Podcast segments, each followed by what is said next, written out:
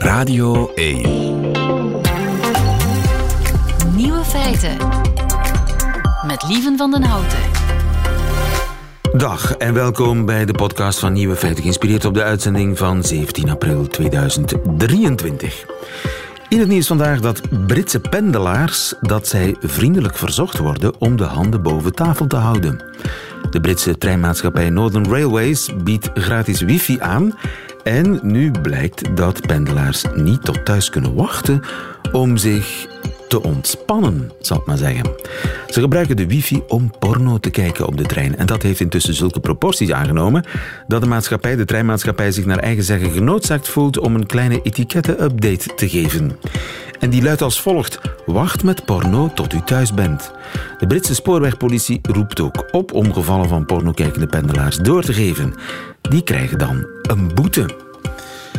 Op onze treinen zijn dat soort maatregelen volstrekt overbodig, uiteraard. De andere nieuwe feiten vandaag. Het lang verwachte lenteoffensief van Oekraïne tegen de Russen, dat is erop of eronder, zegt onze specialist Jens Fransen. De nieuwe stoelen van de Waalse parlementaire die kosten meer dan 3000 euro per stuk. 111 jaar geleden zong de Titanic aan boord de rechterhand van de toenmalige president van Amerika en zijn vermoedelijke liefdesvriend. En het bewijs is gevonden voor de zondvloed waarmee de Middellandse Zee is ontstaan. De nieuwe feiten van Nico Dijkshoorn, die hoort u in zijn middagjournaal. Veel plezier. Radio 1. Nieuwe feiten. Het is erop of eronder deze lente voor Oekraïne. Jens Fransen, goedemiddag. Goedemiddag.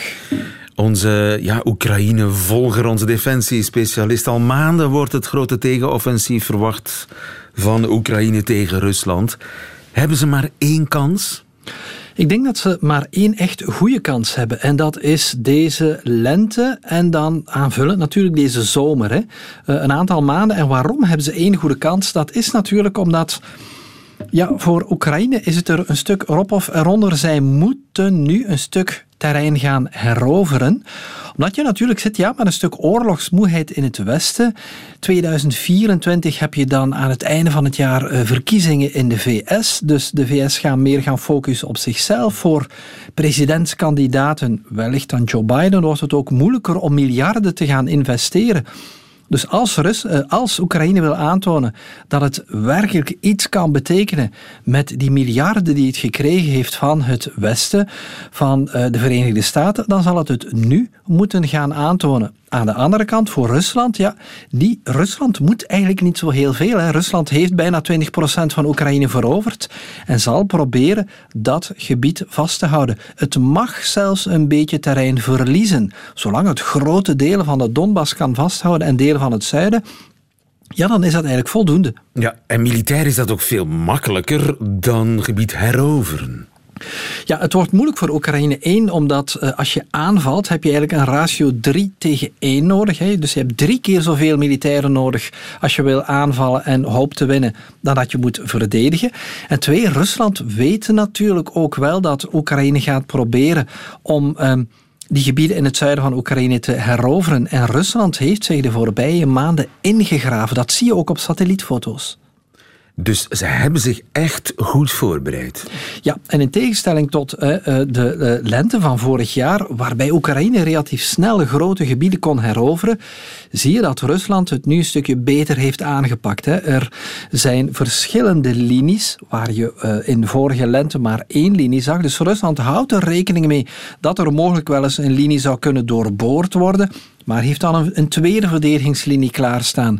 Dus voor Oekraïne zal het erop aankomen om te zoeken naar de meest zwakke plekken in die hele lange frontlijn. Want die frontlijn is wel nog altijd om en bij de meer dan 800 kilometer lang. Je ziet ook als je kijkt naar die verdedigingslinies dat Rusland vooral de stukken verdedigt die vanzelfsprekend het meest kwetsbaar zijn. Je hebt zo, grosso modo, tussen Oekraïne heb je een, een grote rivier lopen, de, de, de Dnieper. Maar op sommige plekken is die bijna zo breed als een binnenzee. Is die drie kilometer breed? Is die vijf kilometer breed?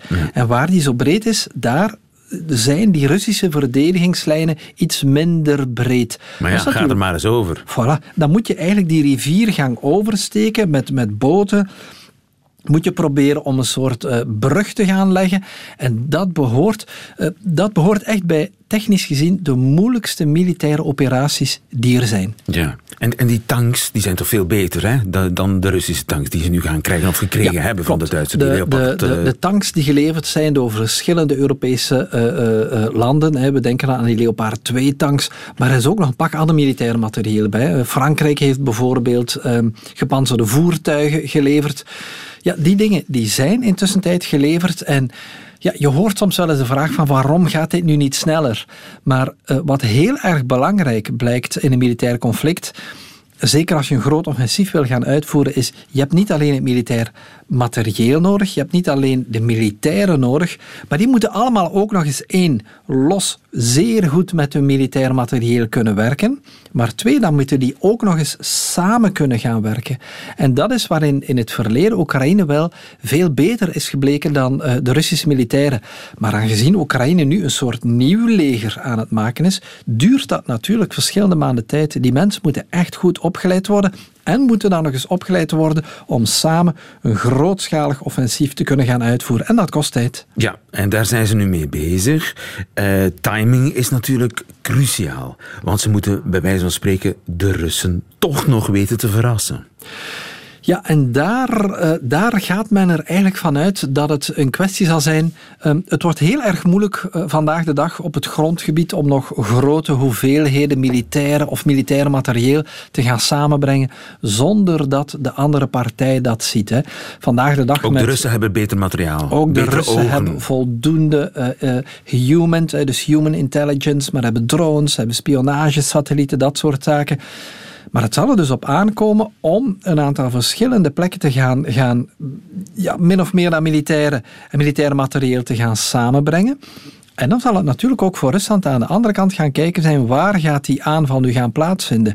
En dan zijn er natuurlijk verschillende opties. Hè. Je kan een stukje een verrassingsaanval gaan doen met special forces. Of je kan proberen om op twee, drie plekken tegelijk te gaan aanvallen.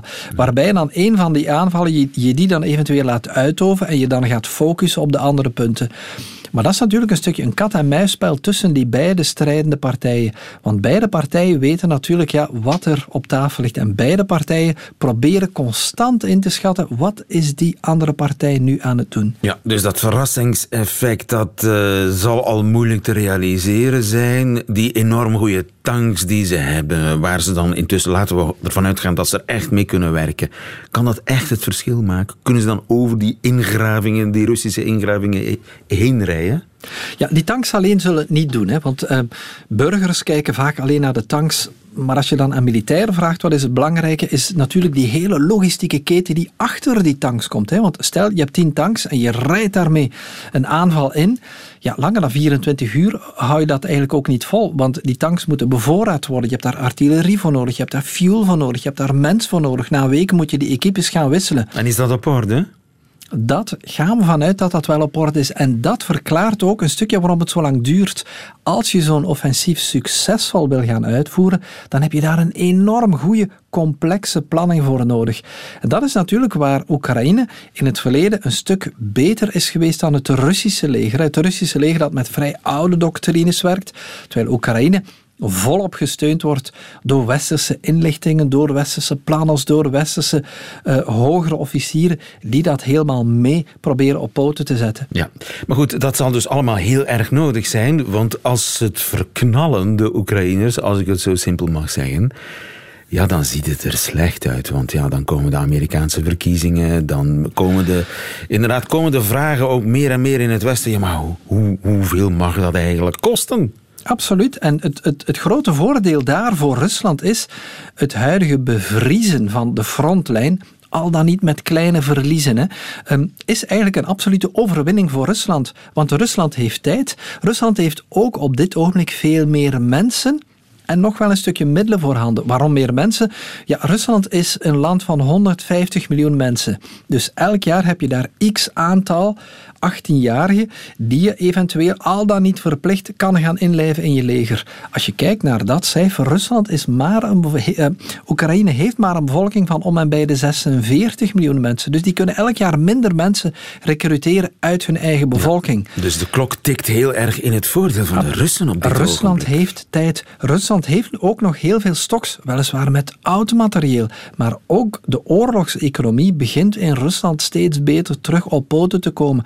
Rusland produceert opnieuw gepantserde wagens, artillerie en andere. Je kan daar heel veel van zeggen, maar het is wel een, een, een, een ja, een, een stuk een inconvenient truth. We horen dat niet graag, maar de tijd speelt op dit ogenblik in het voordeel van de Russen. Ja, en het zou kunnen dat ze de, de- het huidige front eigenlijk als een soort overwinning uitroepen, terwijl het heel erg ver afstaat van de oorspronkelijke doelstellingen van die speciale militaire operatie. Ja, maar lieve, wat zijn de doelen nog van Rusland? hè? Was dat de denazificatie van Oekraïne? Was dat het inlijven van de Donbass? Of was dat ook weer de volledige herovering van Oekraïne en Oekraïne als een soort rompstaat inlijven in, dat, in die oude Sovjet-Unie? Was dat het omverwerpen van de regering ook, eh, in eh, Kiev? Of was dat de volledige aansluiting van die vier provincies hè, die in de lente zijn aangesloten? Wie weet dat nog? En dat is dan natuurlijk weer een nadeel in de Russische doctrine. Eigenlijk denk ik, weet geen enkele Russische generaal wat het einddoel is Ja. van die Russische En strijd. zo kun je alles als overwinning gaan verkopen. Voilà. En bij de Oekraïners, die hebben natuurlijk wel een duidelijk doel. Dat is heel eenvoudig. Dus het bevrijden van hun eigen land. Ja, we zien hoe dat afloopt. Het is erop of eronder. Deze lente, maar we zijn 17 april, eh, vandaag wordt dat grote tegenoffensief waar alles zal van afhangen voor Oekraïne verwacht. Jens Fransen, hou het voor ons in de gaten. Dankjewel. Doe ik. Nieuwe feiten. Coucou de Namur. Met Christophe de Borsu. Ja, hoe zit het bij onze dichtste buren? We lezen af en toe wel iets in de krant over Wallonië, maar eh, weten wij veel? Wel, Christophe de Porsu, die weet alles. Goedemiddag, Christophe. Dag lieven, koekoe uit Namen, de hoofdstad van Wallonië, die vandaag in de zon. Wauw. Grapje, nee, Ah, oh grapje natuurlijk. Ja, nee, het weer is even bewolkt als in Vlaanderen, heb ik gehoord. Wat ook van zei, om onze goede gewoontes te respecteren, lieven, hier is ons raadsel van de maand. Herken je dit geluid? Heeft het Ja. iets te maken met het ego van Georges-Louis Boucher? Nee, het had gekund, maar eerder met het ego van Bart de Wever. Maar dat is een van de vele explosies de jongste tijd in Antwerpen. Het drugsmilieu is blijkbaar verantwoordelijk. Het nieuws over deze ontploffing heeft Franstalig België al lang bereikt. Daarom wil het steeds minder Walen lieven naar de metropool aan de Schelde trekken. Spijtig genoeg natuurlijk. Deze interviews heb ik in Louvain-la-Neuve gemaakt. Vous, vous avez encore envie d'aller à Anvers après tout ça Non, pas trop. J'ai jamais trop aimé en plus. Donc, euh, Ah, pourquoi vous n'aimez pas Anvers l'accueil, Ah, ouais, pas terrible. comme francophone Ouais, c'est ça. Ouais. Vous avez l'impression que... Ouais, ouais. il y a une, Un peu euh, flamingant Ouais, un petit peu beaucoup. Est-ce que vous avez encore envie d'aller à Anvers en entendant tout ça Non, pas du tout. Ah. Non, pas du tout. Ils vous ont perdu Euh, mais je n'y allais déjà pas beaucoup, donc euh, c'est encore moins maintenant. Non, non, non, non. Ouais. Non. Un petit peu trop contre les francophones, donc euh, voilà, non. Je ne vais plus à Anvers depuis longtemps. Ah, Et avec les bombes en plus, ça ne Ah non, non, pas ça non, pas du tout. Non, non, pas du tout, non. J'ai quand même peur un peu, hein. Nee, deze mensen in eh, Louvain-la-Neuve willen niet langer naar Antwerpen uit angst voor de bommen, maar ook voor de flaminganten. Ze Ja, voelen ja. zich er niet langer welkom. Ja, zeggen ze, veel intentieprocessen, lieven. Eerlijk gezegd, ik heb dat nooit meegemaakt en ik ga toch geregeld naar Antwerpen. Maar ja, dat is dus wat, nogal wat, eh, Walen blijkbaar denken. Ja, ja, inderdaad. En eh, hoe explosief is de politiek tegenwoordig in Wallonië?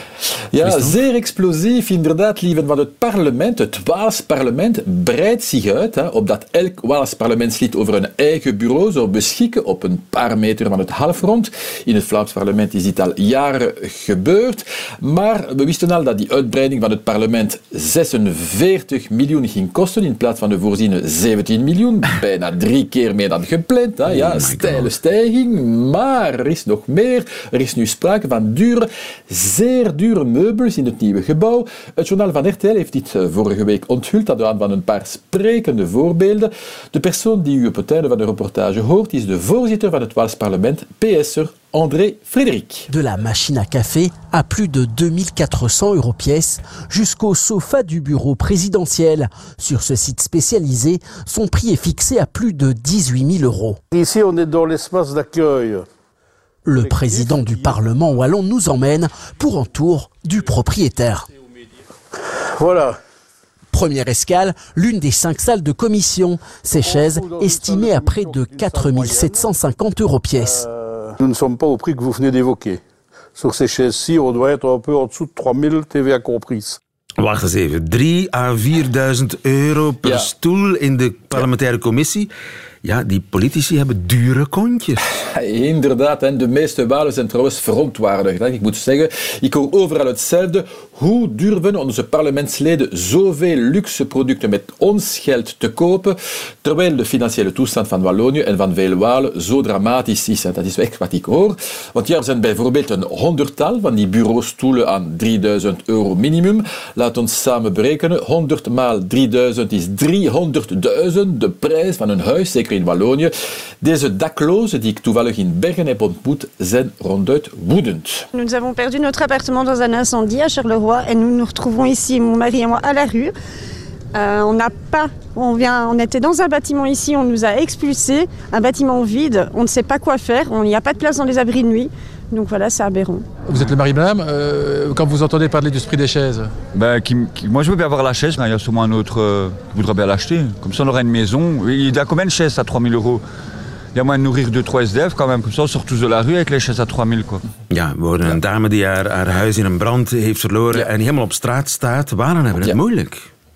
Ja, ja, zeer moeilijk. En ze zijn inderdaad zeer, zeer ontevreden nou, ook, ook over de gang van zaken. Dat is evident, maar de hele bevolking is dat. Enfin ja, een groot deel van de bevolking, laat ons zeggen. Inderdaad, Brieven. Ja. Ja.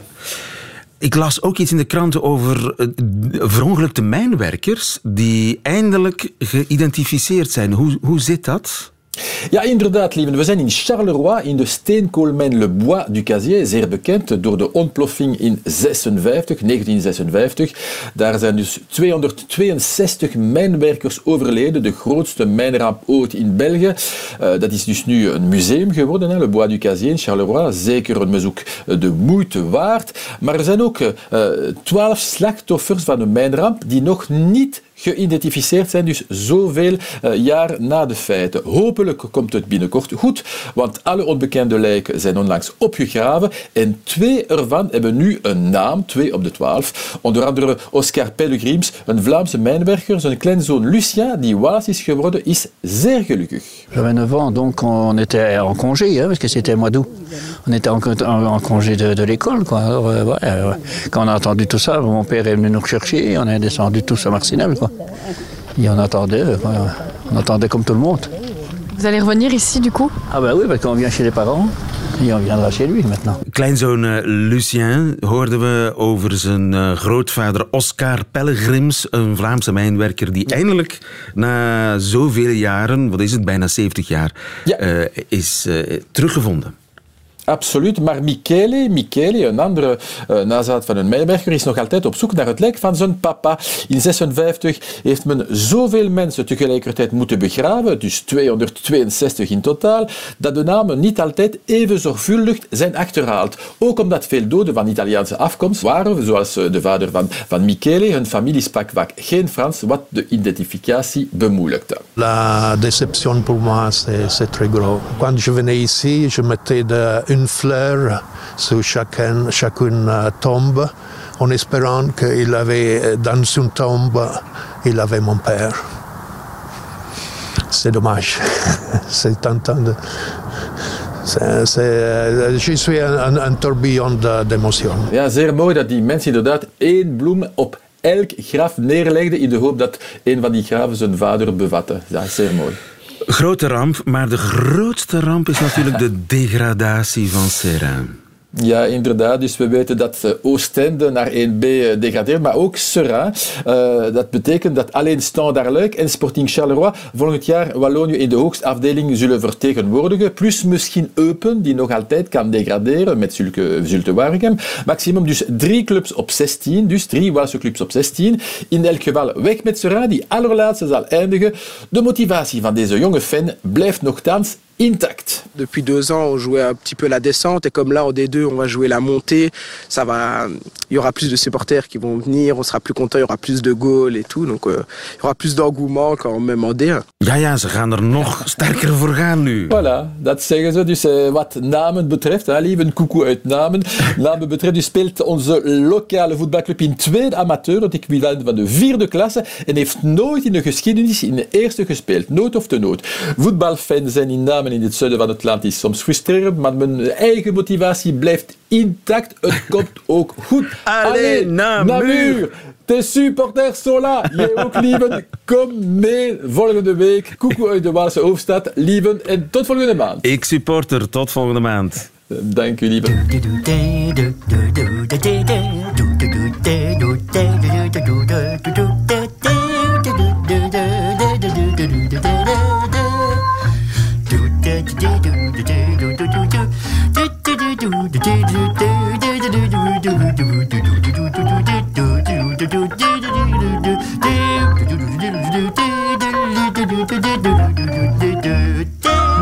Feiten. Dag Gianni Palink. Goedemiddag. Goedemiddag, Gianni. Jouw microfoon gaat zo meteen open.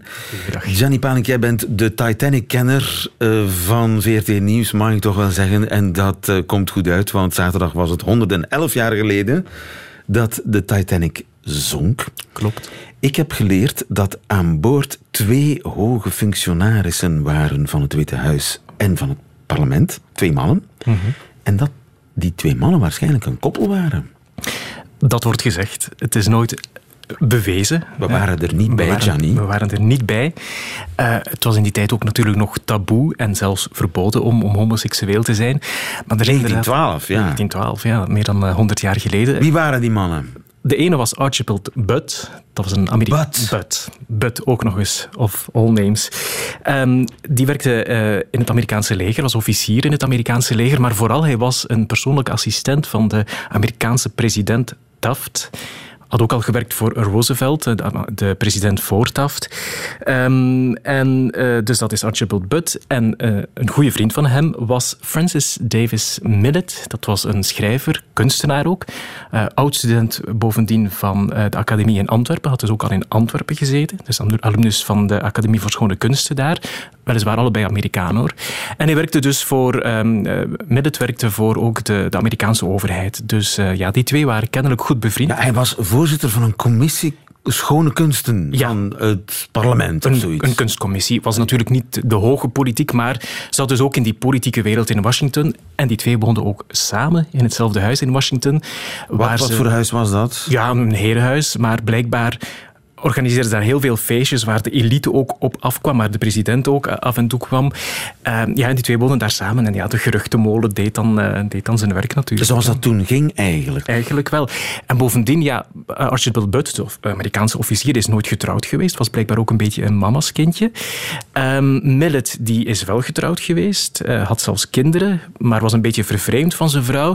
En heeft in Venetië trouwens ook wellicht een relatie gehad met een schrijver, met een Amerikaanse schrijver. Dat moet blijken uit brieven die ze naar elkaar schreven. Dus ja, er waren dus wel wat vermoedens. Ja, maar dus die uh, Major Butt was een intimus van de president, een, zijn rechterhand, zeg maar, die er Absoluut. altijd bij was. Een soort schild, ja, schildknaap, maar dan in de officiële betekenis. Mhm. Uh, en zij uh, waren samen op vakantie geweest naar Europa. Want hoe komen ze op die Titanic terecht? Dat is waar, inderdaad, samen vertrokken naar Europa. Het is zo dat um, Archibald Butt blijkbaar een beetje de depressief was in het voorjaar van 1912. Het is zo dat um, ja, hij was dus een, een, een, dienaar, zeg maar, van, of, of, een goede vriend, een assistent, maar ook een goede vriend van, de, van president Taft. Maar dus ook van president Roosevelt geweest. En in die tijd was er blijkbaar politieke oneenigheid ontstaan tussen die twee mannen, tussen Roosevelt enerzijds en Taft anderzijds. En het was blijkbaar heel moeilijk uh, voor Archibald Butt om dat te verwerken, om zich daar te, in, in te positioneren. En blijkbaar ging hij zich... Hij voelde zich verscheurd hij tussen voelde... twee presidenten. Exact. Ja. En eh, kennelijk ging hij echt wel... Was, ging hij zichtbaar achteruit, zag hij er grauw uit. En zijn vriend, dus um, Millet, uh, Francis Millet, die, um, die moest voor zijn werk, uh, voor een opdracht, moest hij naar Europa gaan. En hij vroeg aan Archibald Butt van, zou je niet beter eventjes Washington verlaten en met mij meegaan naar Europa? En blijkbaar Butt twijfelde wat, uh, maar Millet heeft dan aan de president zelf gevraagd van, uh, ja, kun je geen opdracht verzinnen om Butt mee te krijgen naar Europa? En dat moet dan een brief geweest zijn die Butt dan in naam van de president aan de paus in Rome moest wow. afgeven. En dus zijn ze... In dus in de aller, allerhoogste kringen... Absoluut. Zo, zolang je het woord niet gebruikt, hè? Mm -hmm en elkaar introduceerde als mijn vriend uh, waarmee ik samenwoon, blijkbaar. Uh, dan was er eigenlijk geen veldje aan de lucht. Nee, en een historicus, ik denk in 2012, dus het moet dan 100 jaar uh, na de Titanic geweest zijn, uh, heeft, um, heeft een historicus ehm, beweerd of geschreven na onderzoek dat het eigenlijk een van de eerste gevallen van don't ask, don't tell was. Dus, ja, hij zat in het leger natuurlijk ook van Major Butt. aan de foto's te zien, vol ornaat altijd. Mooi uniform, absoluut. En zo zijn ze dus in Europa terechtgekomen in het voorjaar 1912. En in april 12 keerden ze dan terug naar uh, Amerika. Blijkbaar zijn ze dan wel niet continu samen geweest, want uh, Archibald Butt is in Southampton opgestapt op de Titanic, dus de plaats waar de Titanic vertrokken is. En uh, Millet is in Cherbourg in Frankrijk opgestapt. Dat was de eerste stopplaats van de Titanic. Dus ergens zijn ze toch op die reis uh, gescheiden geraakt om de een of andere reden. Ze zaten trouwens ook niet in dezelfde cabine op de Titanic. Uh, nee, wel op de heenreis, ja. las ik. Ja, wel, ja, op de heenreis wel, maar op de terugreis naar Amerika. Niet. Want toen zat hij op B38, denk ik, Bud. En de andere, Millet, zat in E38. Ja, ja, ja, ja, ja, je hebt alles heel goed bestudeerd, Johnny. Nu, um, zij hebben een fontein gekregen. Dat klopt. Postuum weliswaar. Ze zijn allebei gestorven eh, die, eh, in die noodlottige nacht van 14 of 15 april 1912. Uh, een fontein in de tuin van het Witte Huis. Want het zijn bij mij weten ook de twee enige functionarissen van de Amerikaanse overheid die zijn overleden uh, op de Titanic. Overigens, de allereerste krantenberichten focusten op die Butt. Precies. Geen nieuws van Major Butt stond er in de Washington Post. Precies, want president Taft toen niet... Het, uh, het, Zo belangrijk was hij. Precies, omdat hij heel nauw bij de president stond. En toen de president het, het, het nieuws had gehoord van ja, de Titanic is gezonken, uh, vroeg hij blijkbaar meteen, ja, hoe, zit het met, met, met, met, mijn assistent, met mijn vriend, met Archibald Butt? Hoe, hoe zit het daarmee? Dus inderdaad, de kranten focusten op geen nieuws. En in dit geval was geen nieuws slecht nieuws, ja. want hij is dus gestorven. En uh, ja, ter ere van die functionarissen is er inderdaad een fontein opgericht in, uh, in President's Park. Hun namen staan daar. Hun namen staan daarop. Er is ook blijkbaar een, een relief op aangebracht, of twee beeldjes. Eén van een, uh, een militair figuur die dan Bud moet voorstellen, en een kunstzinnige figuur die dan Millet moet voorstellen. En, en is dat ook een man?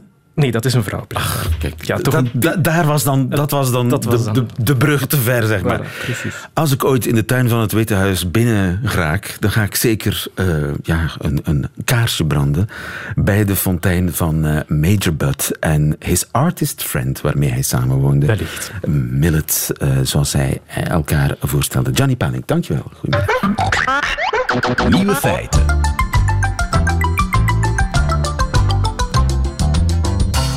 De Middellandse Zee die is ontstaan na een spectaculaire zondvloed. En Gijs van Dijk, student geologie in Utrecht, die heeft het bewijs daarvan gevonden. Goedemiddag, Gijs. Goedemiddag. Je bent masterstudent geologie aan de Universiteit van Utrecht. Je bent naar Sicilië getrokken op zoek naar bewijzen van een zondvloed. Hè, ja, toch? zeker. Ja, dat, dat is zeker waar, ja. En wanneer zou die zondvloed ongeveer hebben plaatsgevonden? Uh, dat zal 5 miljoen jaar geleden uh, zijn gebeurd. Hè, toen was de, de Middellandse Zee was, uh, in heel veel van de gangbare theorieën was het een soort lappendeken van, van, van kleine meertjes die veel leken op de Dode Zee van, van tegenwoordig. Dat is bijna droog, de Middellandse Zee. Ja, of hij helemaal droog was, dat is altijd nog een beetje een, een, een lastig punt. En dat is natuurlijk ook heel lastig te achterhalen wat betreft zoiets dat zo lang um, geleden is gebeurd. Maar er was in ieder geval de, de, zeespiegel van de Middellandse Zee, als we die zouden vergelijken met de Atlantische Oceaan, uh, die was een stuk lager. En dat kwam allemaal omdat uh, 600.000 jaar daarvoor, hè, dus ongeveer 6 miljoen jaar geleden, uh, de straat van Gibraltar eigenlijk dichtsloot. Um. Okay. En als dat, als dat gebeurt, uh, dan heb je een Middellandse Zee waar, waar te veel water verdampt. Uh, wat vervolgens niet wordt ververst door uh, instroom vanuit de Atlantische Oceaan. En dan, uh, ja, dan gaat het mis voor de, voor de Middellandse Zee. En kon je toen van Sicilië naar Tunesië fietsen? Ja, dat was dan waarschijnlijk het, het geval. Dan kon Mochten je van, er al fietsen zijn geweest toen. Maar, Precies, ja, dat, dat, dat acht ik minder waarschijnlijk. Ja. Ja, ja. Maar van Sicilië naar Tunesië wandelen had zeker gekund. Ja, dat had gekund. Ja. Maar hoe en zag dat, er dus dan af- uit? Zag dat eruit als een soort zoutvlakte? Ja, dat, dat, je moet, ik denk dat je het best aan iets kan denken als de, als de Dode Zee. Dus een, dus, dus een aantal kleinere meren die niet als één grote Middellandse Zee ehm, eh, waren, maar die, die, die afgesloten waren en die erg zout waren, hè, omdat er zoveel was verdampt. Dus, dus hoge zoutgehaltes. En, en we vinden dus ook eh, rondom de Middellandse Zee in de gesteenten die uit die tijd komen en die later zijn opgeheven door tectoniek, vinden we ook grote zoutpakketten. Ja. En dat is altijd het grote, eh, de indicatie. Dus daar, daar was weinig begroeiing, er was weinig leven.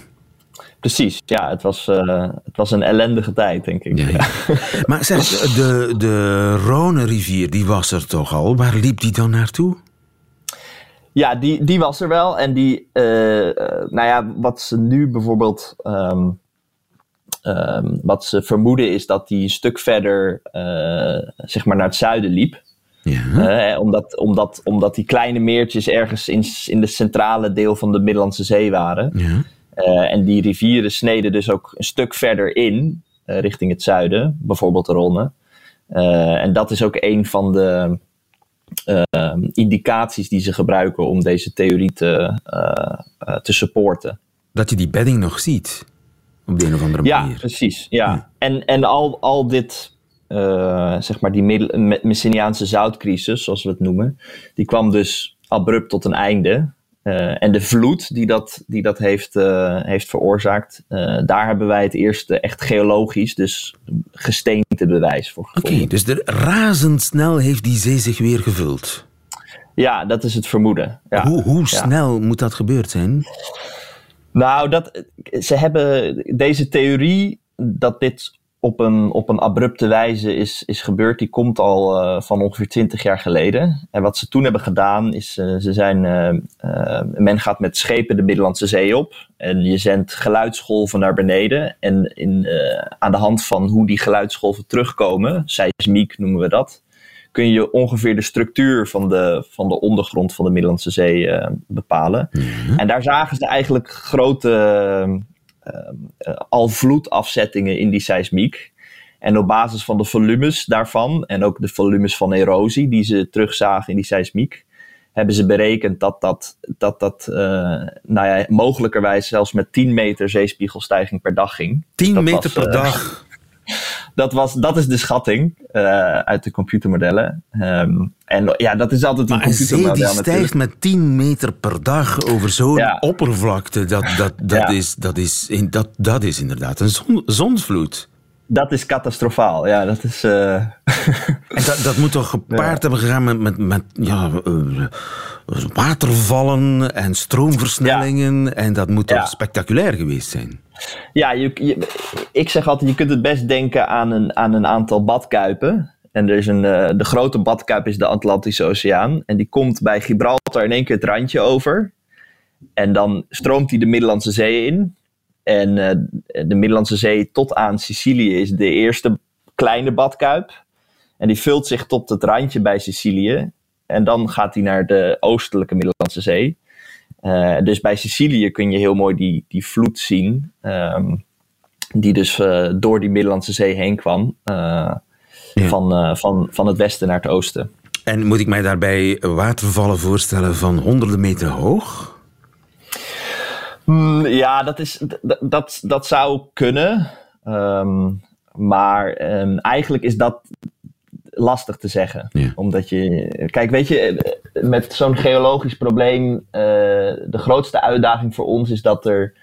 Uh, dat je met een heel schaarse dataset te maken hebt. Dus, dus alles is later ook weer door tek tectoniek bewogen en er is heel veel erosie geweest. Dus er zijn eigenlijk maar een paar puzzelstukjes. Uh, en nu vinden we weer zo'n puzzelstukje, ja. waardoor het beeld iets completer wordt. Um, Wat heb jij maar, gevonden?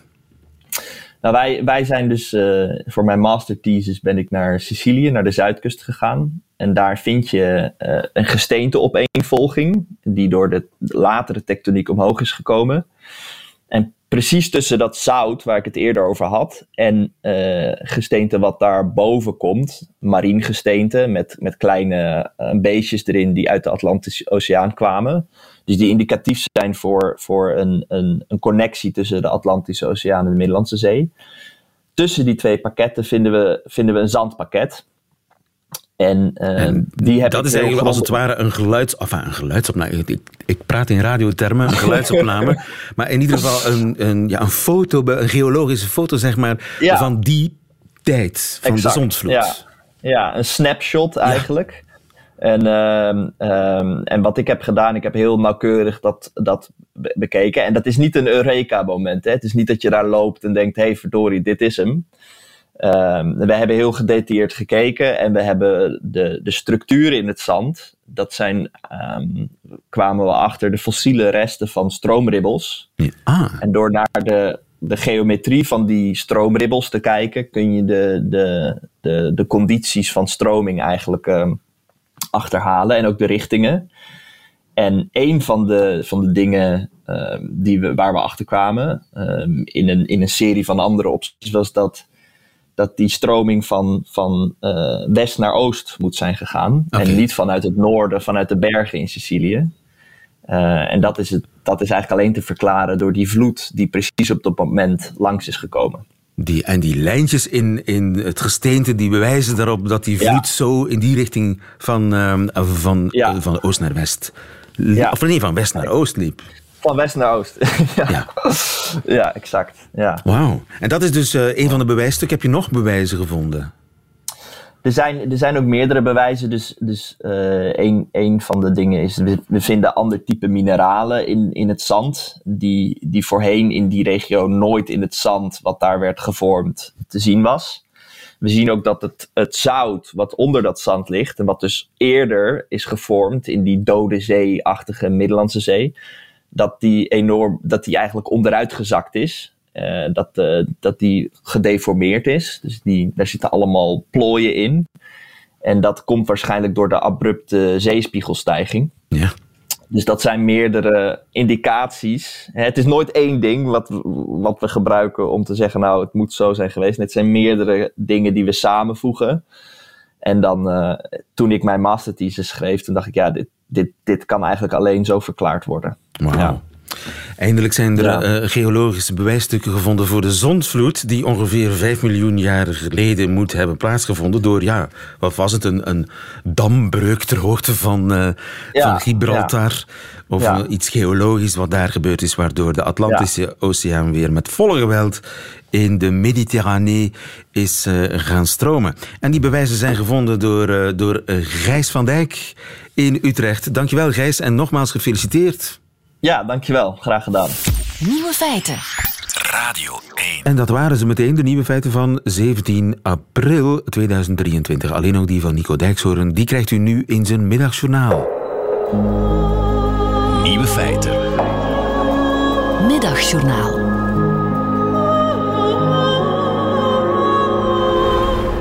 Beste luisteraars, twee weken geleden was ik samen met Tanja enkele dagen in Antwerpen. Wij bezochten het Koninklijk Museum voor Schone Kunsten. Ik had daar goede herinneringen aan. 17 jaar geleden liep ik er voor het eerst naar binnen. Meteen na binnenkomst zag ik toen een monumentaal schilderij van een oude meester en vlak daarvoor stond een man met een regenjas. Hij leunde met de bovenkant van zijn hoofd tegen het schilderij. Mijn kern werd geraakt. Ik dacht, dat mag niet. En daarmee vat je mijn leven wel ongeveer samen. Ik denk heel vaak dat dingen niet mogen. Maar daar stond die man, zo te zien gebroken van verdriet en zijn zweterige haar hing tegen een heel mooi geschilderde schaal vol met fruit. Tanja kwam toen naast me staan en ze zei: Het is Jan Fabre. Niet de echte, een van zijn kopieën. Ze hebben hem de vrije hand gegeven in dit museum. En het werd een onvergetelijke rondgang. En ik herinner mij wanden vol keverschildjes naast een Rubens, opgezette honden met een pakje boter op hun hoofd en uilenhoofden vlak naast een schilderij van een 17e eeuwse stadsbestuurder. En nu, al die jaren later, liep ik voor de tweede keer het museum binnen. Het was elf jaar dicht geweest en ik bereidde mij voor op een teleurstelling. Zo mooi als de vorige keer zou het nooit meer worden. Maar luisteraars, ik zat ernaast. Het was verpletterend. Ik heb urenlang door glanzend witte zalen gezworven alsof ik samen met Tanja in een vergeten science fiction film zat van Stanley Kubrick. Ik klom samen met Tanja naar de hemel. Een spierwitte trap met 103 treden. Boven was bijna alles wit. Alleen de schilderijen ontploften als kleurige handgranaten op mijn oogbollen. U merkt het, luisteraars, ik ga er zelfs rare zinnen van zeggen. Maar zo voelde het. Alsof die schilderijen jarenlang gevangen hadden gezeten tussen allemaal andere kleurtjes om hun heen. En dat ze nu eindelijk, als kinderen die zojuist hebben leren fietsen, schreeuwden: Hier ben ik. Het voelde werkelijk alsof de kleur uit de lijsten droop. In de museumwinkel, u kent mij inmiddels een beetje, kocht ik, volkomen buiten zinnen, van wat ik zojuist allemaal had gezien, bijna een kimono van 140 euro met een afbeelding van een strijkende vrouw achter op mijn rug. Het allermooist vond ik een werk van Oscar Jespers. De man met de trui. Ik keek naar mijzelf. Een zuur ruikende trui aan en op weg naar iets waar je helemaal geen zin in hebt. En je vrouw heeft tegen je gezegd: Het is fris buiten, doe wat aan. En dan na 10 meter heb je al spijt. En dat zit allemaal in dat beeld. Op een sokkel, midden in een schitterende witte droom.